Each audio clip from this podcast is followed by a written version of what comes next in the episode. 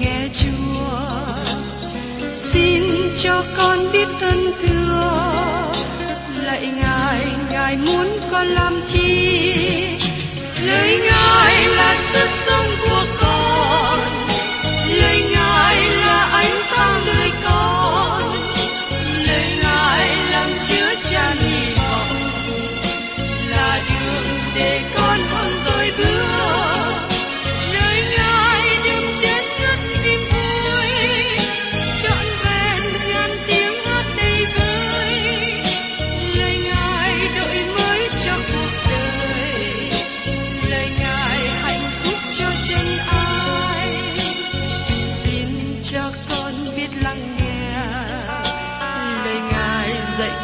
trong cuộc sống.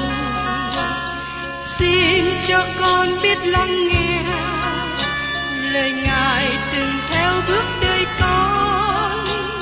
Xin cho con biết sẵn sàng chờ đợi và vẫn nghe theo chúa.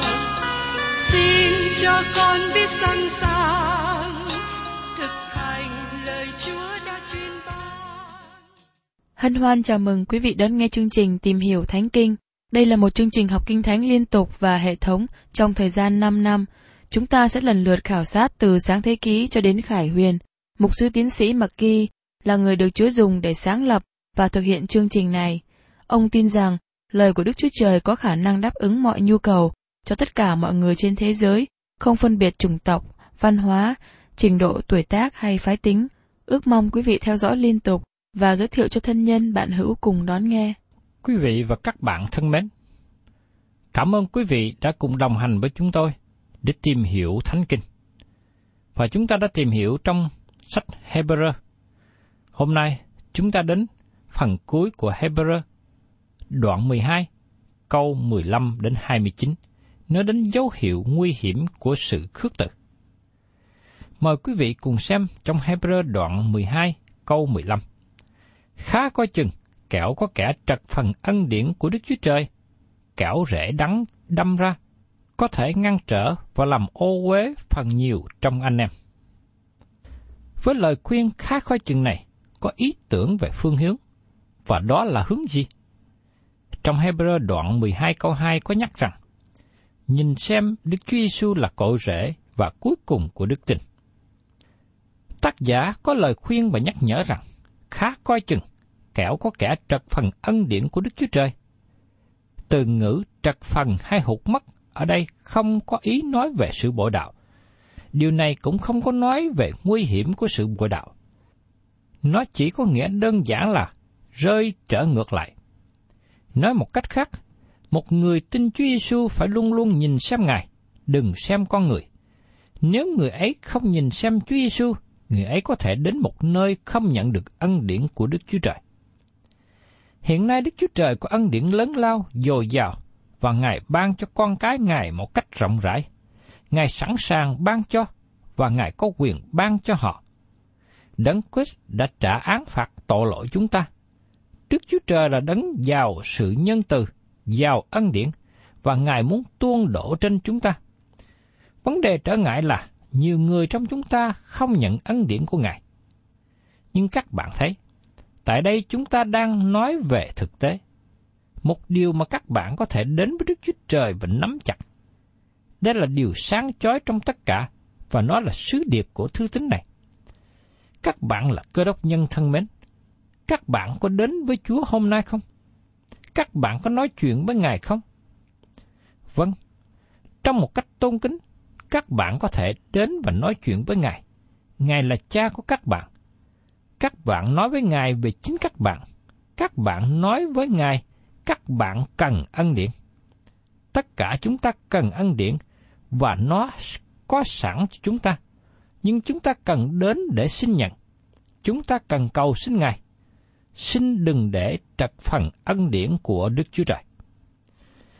Tác giả khuyên, kẻo rễ đắng đâm ra có thể ngăn trở và làm ô uế phần nhiều trong anh em chăng?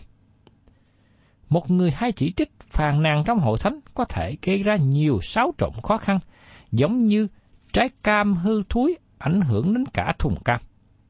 Chúng ta cần cầu hỏi Đức Chúa Trời để có ân điển chịu đựng tất cả những gì đang trải qua. Xin đừng trở nên cay đắng với bất cứ ai hay với hoàn cảnh.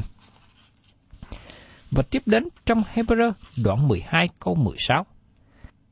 Hãy coi chừng, cho trong anh em có ai gian dâm, cũng đừng có ai khinh lờn như ê sao, chỉ vì một món ăn mà bán quyền con trưởng. Sự gian dâm được nói ở đây là sự gian dâm thuộc linh. Thật là nguy hiểm khi từ bỏ Đức Chúa Trời và đến với những điều của xác thịt. Nhưng tại đây đề cập đến trường hợp của Esau. Ông đã bán quyền trưởng nam, quyền thừa hưởng thuộc linh mà ông có thể hưởng được rất nhiều. Esau có thể ở trong dòng dõi dẫn đến sự ra đời của đấng cứu thế, và ông có thể trở nên thầy tế lễ dòng tộc Abraham. Nhưng Esau không màng đến việc này, ông không quan tâm đến phước hạnh thuộc linh. Từ ngữ khinh lần không có nghĩa là rủa xả. Theo tiếng Latin, từ ngữ này có nghĩa là chống lại đền thờ hay chống lại Đức Chúa Trời. Điều này có nghĩa là Esau là người không thờ kính Đức Chúa Trời. Chúng ta cho thấy rằng Esau không cần thiết để nhận biết Đức Chúa Trời, hay không cần có mối quan hệ với Ngài, hay không có trách nhiệm với Ngài. Vì thế, Esau khinh bỉ quyền trưởng nam và coi đó như một điều không có giá trị.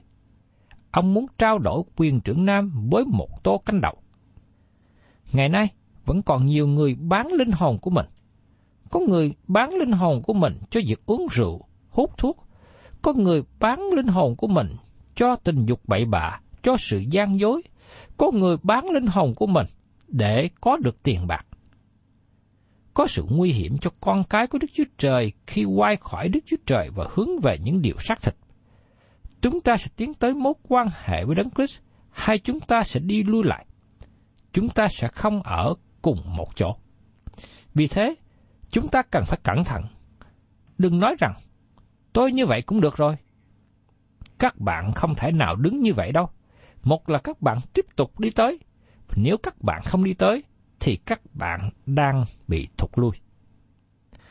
Và tiếp theo trong Hebrew đoạn 12 câu 17. Thật vậy, anh em biết rằng đến sau, người muốn cha mình chúc phước cho thì bị bỏ. Dẫu người khóc lóc cầu xin cũng chẳng đổi được ý cha mình đã định rồi. Có một vài phân đoạn kinh thánh dễ bị hiểu lầm. Và câu 17 này, nó giống như ê sao khốn khổ muốn ăn năn và Đức Chúa Trời không tiếp nhận sự ăn năn của anh ta. Nhưng tác giả đang nói cho chúng ta một điều khác biệt. Ê sao đã khinh quyền trưởng nam và sau đó ông khám phá ra rằng có sự thừa hưởng tài sản kèm theo. Và Esau muốn thừa hưởng tài sản như là con trai của Isaac, con trai của cha mình. Nhưng điểm chú ý tại đây là Esau chỉ chú ý đến những gì thuộc về thể chất mà thôi. Esau khóc lóc cầu xin, cũng chẳng đổi được ý cha mình đã định rồi. Esau khóc rất nhiều. Ông khóc giống như một người ăn trộm bị bắt, và nói xin lỗi. Thật ra ông không xin lỗi như người ăn trộm, nhưng xin lỗi vì đã bị bắt. Ê sao không phải ăn năn để trở về cùng Đức Chúa Trời và muốn được phước hạnh thuộc linh. Ông ăn năn bởi vì đã mất đi phước hạnh vật chất. Ê sao là một điều trái nghịch với Đức Chúa Trời. Và tiếp đến chúng ta cùng xem trong Hebrew đoạn 12, câu 18 đến 21.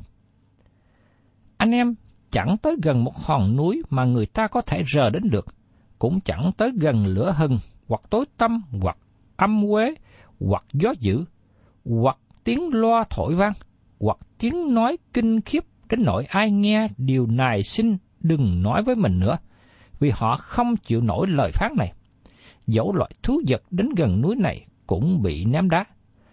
Lại cảnh trạng đó rất kinh khiếp, đến nỗi môi xe nói rằng, ta thật sợ sệt và run rẩy cả người. Tại đây tác giả nói về lúc luật pháp môi xe được ban cho trên núi Sinai. Ông đang nói về giao ước cũ. Những người mà tác giả đang viết thư này là những người Do Thái, hay chúng ta cũng gọi là người Hebrew, đã trở lại cùng với Đấng Christ. Chúng ta cần giữ điều này trong tâm trí khi học hỏi và tìm hiểu thư Hebrew. Chúng ta cũng cần nhớ rằng hội thánh đầu tiên có ba ngàn người được cứu vào ngày lễ ngũ tuần là những người Do Thái, không phải là người ngoại. Cho đến sau này, thời kỳ của Phaolô và Barnaba và các giáo sĩ khác đi truyền giáo ở nước ngoài, hội thánh đầu tiên trong mấy năm đầu hầu hết là người Do Thái. Giờ đây, những người Do Thái đã tin Chúa Giêsu ở Jerusalem thấy chính mình họ đang bị lạc lõng. Trước đây họ có thói quen đi đến đền thờ, họ có thói quen nghe đọc luật pháp môi xe, nhưng giờ đây họ bị tách khỏi luật pháp môi xe. Họ tách khỏi đền thờ, họ không còn giữ phần vào việc dân của lễ và họ cảm thấy rằng họ bị ở ngoài. Vì thế, tôi nghĩ tác giả Hebrew đang nói với họ. Các anh em đến từ một hòn núi khác, khác với núi Sinai, và các anh em không muốn trở lại đó. Núi Sinai là nơi luật pháp được ban cho, và lúc bấy giờ có ba ngàn người bị chết, như được nói trong sức Egypto ký đoạn 32. Nhưng vào ngày lễ ngũ tuần, có ba ngàn người được cứu rỗi. Có sự chết khi luật pháp môi xe được ban cho, có sự sống mới khi tin lành được giảng ra trong ngày lễ ngũ tuần. Khi luật pháp môi xe được ban cho không phải là một từng trải vui mừng. Lúc đó có sấm chớp, động đất, bão tố, tiếng vang ầm lớn. Nó là một thời gian kinh sợ cho dân chúng, vì thế dân chúng đến nói với môi xe, Chính người hãy nói cùng chúng tôi thì chúng tôi sẽ nghe, nhưng cầu xin Đức Chúa Trời chớ phán cùng, e chúng tôi phải chết chăng. Suốt Egypto ký, đoạn 20, câu 19. Giờ đây, tác giả nói với người Hebrew, các anh em không muốn trở về với hệ thống cũ đó. Chúng ta để tất cả mọi sự này ở phía sau. Những cơ đốc nhân Hebrew này có thói quen đi đến đền thờ và thực hiện các nghi lễ. Giờ đây, không có nơi nào cho họ đi tới, không có nghi thức, không có của lễ dân. Vì thế tác giả nói cho họ họ cần thực hiện một điều. Trong Hebrew đoạn 12, câu 22. Những anh em đã tới gần núi Siôn, gần thành Đức Chúa Trời hàng sống, tức là Jerusalem trên trời, gần muôn vàng thiên sứ nhóm lại. Xin nhớ rằng, tác giả đang nói với những người Hebrew. Núi Siôn là nơi của David trong Jerusalem. Hoàng cung của David được đặt tại đó, và David cũng được chôn tại đó. Sion là nơi David rất yêu quý. Nhiều cơ đốc nhân Do Thái vẫn còn đi đến đó để dự lễ trong Jerusalem. Nhưng khi sự bắt bớ xảy ra, những cơ đốc nhân này bị đẩy ra khỏi Jerusalem. Do đó tác giả bảo đảm họ rằng họ sẽ có Jerusalem ở trên trời. Núi Sion là thành phố trên trời, thành phố đời đời của Đức Chúa Trời hàng sống. Trong sách Khải Quyền gọi là Jerusalem mới – đó là nơi tôi sẽ tới, nhà của tôi sẽ ở trong thành Jerusalem mới. Chúng ta có được điều này khi chúng ta đến bởi ân điển của Đức Chúa Trời. Chúng ta có một điều tốt hơn trong đấng Christ, tốt hơn điều mà người Do Thái ở dưới luật pháp.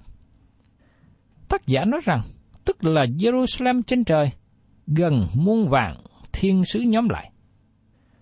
Tôi có lời phát biểu liên hệ đến công tác của thiên sứ. Công tác của thiên sứ không liên hệ đến hội thánh. Nhưng vào một ngày sẽ đến, chúng ta đến Jerusalem mới và trong sách khải quyền cho chúng ta thấy bối cảnh thờ phượng rất lớn trên đó. Mà sứ đồ dân đã nói cho chúng ta biết, tại đó có hàng ngàn, hàng ngàn thiên sứ không thể đếm được. Tôi chưa hề thấy một thiên sứ nào, nhưng tôi lấy làm lạ về họ. Vào một ngày sẽ đến, tôi sẽ đến Jerusalem mới và hiệp với quý vị thờ phượng chiên con của Đức Chúa Trời và tất cả thiên sứ ở đó. Tôi mong ước được nói chuyện với vài thiên sứ. Các bạn có muốn nói chuyện với thiên sứ không? Tôi chưa hề có đặc ân này trước đây. Hôm nay các bạn chưa thấy thiên sứ. Có thể các bạn nghĩ rằng các bạn thấy thiên sứ, nhưng thật sự các bạn chưa thấy thiên sứ đâu. Nhưng khi thời gian sắp tới, chúng ta sẽ đến một nơi thiên sứ ở và chúng ta sẽ gặp được họ. Và tiếp theo trong Hebrew đoạn 12 câu 23, gần hội thánh của những con trưởng được ghi tên trong các từng trời. Gần Đức Chúa Trời là quan án của mọi người, gần các linh hồn người nghĩa được trọn lành. Con trưởng được nói ở đây không phải đề cập về Đấng Christ. Tác giả đang nói về những người đã sanh lại, họ là những người sẽ đến đó. Hội thánh là những con trưởng hay con đầu lòng, là những người sẽ được cất lên đến nơi này. Tên của họ được ghi tên trong các tầng trời, gần Đức Chúa Trời là quan án của mọi người. Tôi cảm tạ Đức Chúa Trời khi tôi ở trong sự hiện diện của quan ấn lớn này. Có một người đã trả án tội lỗi cho tôi, và bản án đó của tôi được trắng án. Gần các linh hồn người nghĩa được sanh ra. Sự trọn lành hay trọn vẹn được nói ở đây không có nghĩa là hoàn toàn như chúng ta thường nghĩ. Nó đề cập về các thánh đồ cổ ước mà sự cứu rỗi của họ giờ đây đã hoàn tất. Vì Đấng Christ đã chết như là chiên con của Đức Chúa Trời để cất tội lỗi của thế gian. Và tiếp đến trong Hebrew đoạn 12 câu 24. Gần Đức Chúa Giêsu là đấng trung bảo của giới ước mới và gần quyết rưới ra. Quyết đó nói tốt hơn quyết của A bên vậy.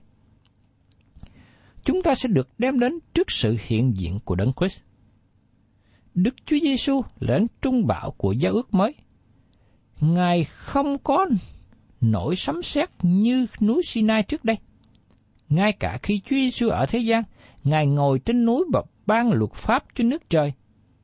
Tôi nghĩ rằng có sự êm dịu khi chúng ta đến trong sự hiện diện của Đức Chúa Trời vào một ngày sắp đến và thấy Chúa Giêsu là đấng trung bảo của giao ước mới. Và gần quyết rưới ra, quyết đó tốt hơn quyết của A bên vậy. Quyết của A bên kêu gào để được trả thù, nhưng quyết của Đấng Christ nói về sự cứu rỗi. Đó là một điều tuyệt vời. Chúng ta trở lại xem trong Hebrew đoạn 12 câu 3 nói rằng Vậy anh em hãy nghĩ đến đấng đã chịu sự đối nghịch của tội lỗi dường ấy, hầu cho khỏi bị mỏi mệt sần lòng. Tác giả đang cố gắng làm cho mắt của những cơ đốc nhân Hebrew đừng hướng về đền thờ, đừng hướng về của lễ chuộc tội, đừng hướng về các nghi thức nữa, nhưng hãy hướng về Đấng Christ. Ngày nay, mắt chúng ta đừng hướng về tôn giáo hay là tổ chức của con người. Không có một người nào xứng đáng để chúng ta hướng về. Chúng ta chỉ nhìn lên Chúa Giêsu, đền thờ với tất cả sự chói sáng của nó, với các nghi lễ giờ đây đã đi qua, đã bị tiêu hủy. Giờ đây người tin nhận Chúa Giêsu ở trong một thời kỳ mới. Hãy suy nghĩ về Chúa Giêsu, hãy nhìn xem Ngài. Có người nói rằng đây là đức tin đơn giản của chúng ta. Tôi đồng ý như thế. Nhưng có sự nguy hiểm khi chúng ta đơn giản quá các phương cách truyền giảng mà một số người đang áp dụng hiện nay. Chỉ có đức tin mà thôi, để có được sự cứu rỗi. Dầu vậy, ngày nay có một số người làm sự cứu rỗi như là một hệ thống toán học. Họ đưa ra một số câu hỏi mà nếu các bạn nói có điều này, có điều kia và tiếp tục một loạt năm sáu câu hỏi, sau đó các bạn trở thành cơ đốc nhân. Với phương cách như vậy, không còn chỗ nào cho sự hoạt động của Đức Thánh Linh và cho sự cáo trách tội lỗi. Nó chỉ giống như một cái gật đầu bằng lòng để đến với Chúa Giêsu. Nó không có nghĩa là các bạn được tái sanh. Có một chữ mà nó được dùng quá đáng hiện nay. Tận hiến đời sống cho Đấng Christ. Các bạn có sự sống gì mà các bạn tận hiến cho Đấng Christ? Nếu các bạn đến với Ngài như một tội nhân, các bạn không có sự sống nào cả. Các bạn chết trong tội lỗi và trong sự gian ác của mình. Chúa Giêsu là đấng đã nói, còn ta đã đến hầu cho chiên được sự sống và sự sống dư dật. Trong sách răng đoạn 10, câu 10. Các bạn không có dân hiến sự sống mình cho Chúa, nhưng chính Chúa Giêsu đã tận hiến chính sự sống của Ngài vì các bạn. và Ngài đã chết cho các bạn. Các bạn đã chết trong lầm lỗi và tội ác của mình. Và khi các bạn đến với Chúa Giêsu, Ngài ban cho các bạn sự sống mới. Chúng ta cũng thường nghe nhiều người nói rằng dâng lòng mình cho Chúa Giêsu. Thưa các bạn, các bạn có nghĩ rằng Chúa muốn nhận tấm lòng dơ cũ của các bạn không? Chúng ta nghe lời Chúa Giêsu nói về lòng của chúng ta rất xấu tệ. Trong Matthew đoạn 15 câu 19. Vì từ nơi lòng mà ra những ác tưởng, những tội giết người, tà dâm, dâm dục, trộm cướp, làm chứng dối và lộng ngôn. Ngài không kêu gọi các bạn dâng lòng xấu của các bạn cho Ngài. Nhưng Chúa nói rằng, ta muốn ban cho ngươi tấm lòng mới và đời sống mới. Ngày nay, chúng ta cần có sự cáo trách tội lỗi để biết rằng chúng ta là tội nhân. Và trong Hebrew đoạn 12, câu 25 nói tiếp. Anh em hãy giữ, chớ từ chối đấng phán cùng mình, vì nếu những kẻ kia cự đấng truyền lời báo cáo dưới đất còn không tránh khỏi thai, huống chi chúng ta, nếu cự đấng truyền lời báo cáo từ trên trời, thì càng không tránh khỏi được. Anh em hãy giữ, chớ từ chối đấng phán của mình. Chúa Giêsu là đấng quay nghiêm và lời của Ngài rất quan trọng. Các bạn cần phải chú ý đến lời của Ngài vì nó trở nên hữu ích cho các bạn. Vì nếu những kẻ kia cử đấng truyền lời báo cáo ở dưới đất còn không tránh khỏi thai, huống chi chúng ta nếu cử đấng truyền lời báo cáo từ trên trời thì càng không tránh khỏi được. Nếu các bạn muốn thấy điều gì xảy ra cho những người sống dưới luật pháp mô xe, xin hãy đi đến quốc gia Do Thái hiện nay. Họ không sống trong sự bình an. Họ có câu chuyện buồn suốt hai ngàn năm qua. Tại sao như vậy? Bởi vì họ khước từ lắng nghe lời Chúa Giêsu, họ khước từ lắng nghe luật pháp. Vì thế Đức Chúa Trời đón phạt họ. Nó là vấn đề nghiêm trọng khi không lắng nghe lời cảnh giác này. Chúa Giêsu nói, nếu ai khứng làm theo ý muốn của Đức Chúa Trời, thì sẽ biết đạo lý ta có phải là bởi Đức Chúa Trời, hay là ta nói theo ý ta. Trong văn đoạn 7 câu 17 nếu các bạn làm theo ý muốn của Ngài, các bạn sẽ thấy điều đó có thật hay không. Nhưng nếu các bạn khước từ sự cứu rỗi, làm sao các bạn thoát khỏi sự đón phạt? Và tiếp đến trong Hebrew đoạn 12 câu 26. Tiếng đấng ấy bây giờ rúng động cả đất, hiện nay phán hứa rằng, còn một lần nữa ta sẽ chẳng những rúng động đất mà thôi, nhưng cũng rúng động trời nữa. Vào lúc luật pháp môi xe được ban cho trên núi Sinai có sự động đất, và lúc Chúa Giêsu bị đóng đinh trên thập tự giá cũng có động đất. Giờ đây Đức Chúa Trời nói rằng, có một ngày sẽ đến, Đức Chúa Trời làm rúng động mọi thứ. Khi tôi nhìn các tòa nhà cao hôm nay, nhưng các tòa nhà này có thể không còn đứng vững vào một ngày trong tương lai. Đức Chúa Trời nói rằng Ngài sẽ làm rúng động trái đất và trên trời. Các bạn có biết tại sao Ngài làm như thế không? Ngài làm rúng động đất, mọi sự, để tất cả mọi tạo vật trong vũ trụ của Ngài biết rằng có một điều không rúng động. Và một trong những điều đó là đức tin sống động trong Chúa Giêsu Christ. Ngài là hoàng đá mà chúng ta nương dựa. Ngài không thể bị rúng động. Các bạn có một nơi an ninh hôm nay không? Ngài là nơi chúng ta đi đến. Ngài là nơi ẩn náu an toàn hôm nay. Con người muốn làm an toàn thế giới, nhưng không một người nào làm cho thế giới an toàn. Cũng như không có một tổ chức nào hay một quốc gia nào có thể làm cho thế giới này thành nơi an toàn. Ngay cả nơi chúng ta đang sống, đường bộ chúng ta đi cũng không an toàn trong lúc ban đêm. Do vậy, Đức Chúa Trời sẽ làm nó trở nên an toàn, nhưng trước hết, Ngài làm cho rúng động mọi sự. Và trong Hebrew, đoạn 12 câu 27, và trong những chữ còn một lần nữa, tỏ ra rằng các vật hay bị rúng động là những vật đã chịu dựng nên sẽ bị mất đi, hầu cho những vật không hề rúng động được còn lại.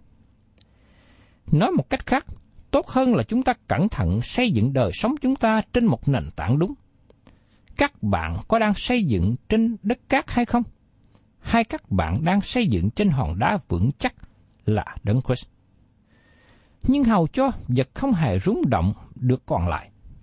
Đức Chúa Trời sẽ tồn tại, lời của Ngài sẽ tồn tại, và nước đời đời của Ngài mà những ai tin nhận Chúa Giêsu ở trong đó sẽ tồn tại. Và tiếp theo trong Hebrew đoạn 12 câu 28. Như vậy, vì chúng ta có phần trong một nước không hai rung động, nên hãy cảm ơn, hầu cho lấy lòng kinh sợ, hầu việc Đức Chúa Trời một cách đẹp lòng Ngài. Chúng ta là những người tin Chúa Giêsu đang đi đến nước thiên đàng. Nhưng đang khi chúng ta đi đến nước thiên đàng, chúng ta cần nhận thức rằng chúng ta đang phục vụ Ngài dưới thế gian này. Nhưng chúng ta phụng sự Ngài như thế nào? Chúng ta phụng sự Ngài cách đẹp lòng Ngài, cách được Ngài chấp nhận. Chúng ta phụng sự đẹp lòng Ngài như thế nào? Chúng ta phụng sự Ngài với lòng kính sợ. Thưa các bạn, cơ đốc giáo không phải là một nơi đến chơi ở nhà thờ, cũng không phải là nơi người ta bày tỏ đạo đức giả. Nhưng cơ đốc giáo là mối quan hệ sống động thật sự với Đấng Christ. Điều đó biến đổi đời sống của các bạn và làm cho các bạn có một neo vững chắc ở trong lời của Đức Chúa Trời. Và trong Hebrew đoạn 12 câu 29 kết thúc như sau. Vì Đức Chúa Trời chúng ta là một đám lửa hai thiêu đốt. Các bạn có thể nhận lấy hay bỏ qua, nhưng nó xảy ra trong lời của Đức Chúa Trời. Đây là lời nhắc nhở nghiêm trọng rằng ân điển của Đức Chúa Trời sẵn sàng ban cho các bạn, nhưng xin các bạn đừng đùa giỡn với Đức Chúa Trời. Xin đừng nghĩ rằng các bạn làm nhanh rồi chạy khỏi Đức Chúa Trời để có thể thoát khỏi. Các bạn thân mến, xin đừng đùa giỡn với Đức Chúa Trời. Vào một ngày sắp đến, các bạn sẽ không biết rằng nơi các bạn đứng với Ngài. Tôi xin nói với các bạn rằng, Đức Chúa Trời chúng ta là đám lửa hai thiêu đốt, nhưng Ngài cũng là đấng nhân từ, vinh hiển, đấng cứu thế tuyệt vời. Vì vậy, tôi kêu gọi quý vị đến với Đức Chúa Trời hôm nay với tấm lòng khiêm cung hạ mình. Chúng ta ăn năn tội lỗi của mình, đầu phục Ngài, trở lại tin nhận Ngài. Còn đối với vị nào đã trở thành là con cái của Đức Chúa Trời, Chúa kêu gọi quý vị và các bạn hãy hết lòng thờ kính Ngài, hầu việc Ngài, phụng sự Ngài cách thành tâm kính sợ, để đời sống quý vị được phước hạnh và làm chinh hiển danh Ngài luôn luôn. Thân chào tạm biệt quý vị và xin hẹn tái ngộ cùng quý vị trong chương trình Tìm hiểu Thánh Kinh kỳ sau. Cảm ơn quý vị đã đón nghe chương trình Tìm hiểu Thánh Kinh. Nếu quý vị muốn có loạt bài này, xin liên lạc với chúng tôi theo địa chỉ sẽ được đọc vào cuối chương trình. Kính chào quý thính giả.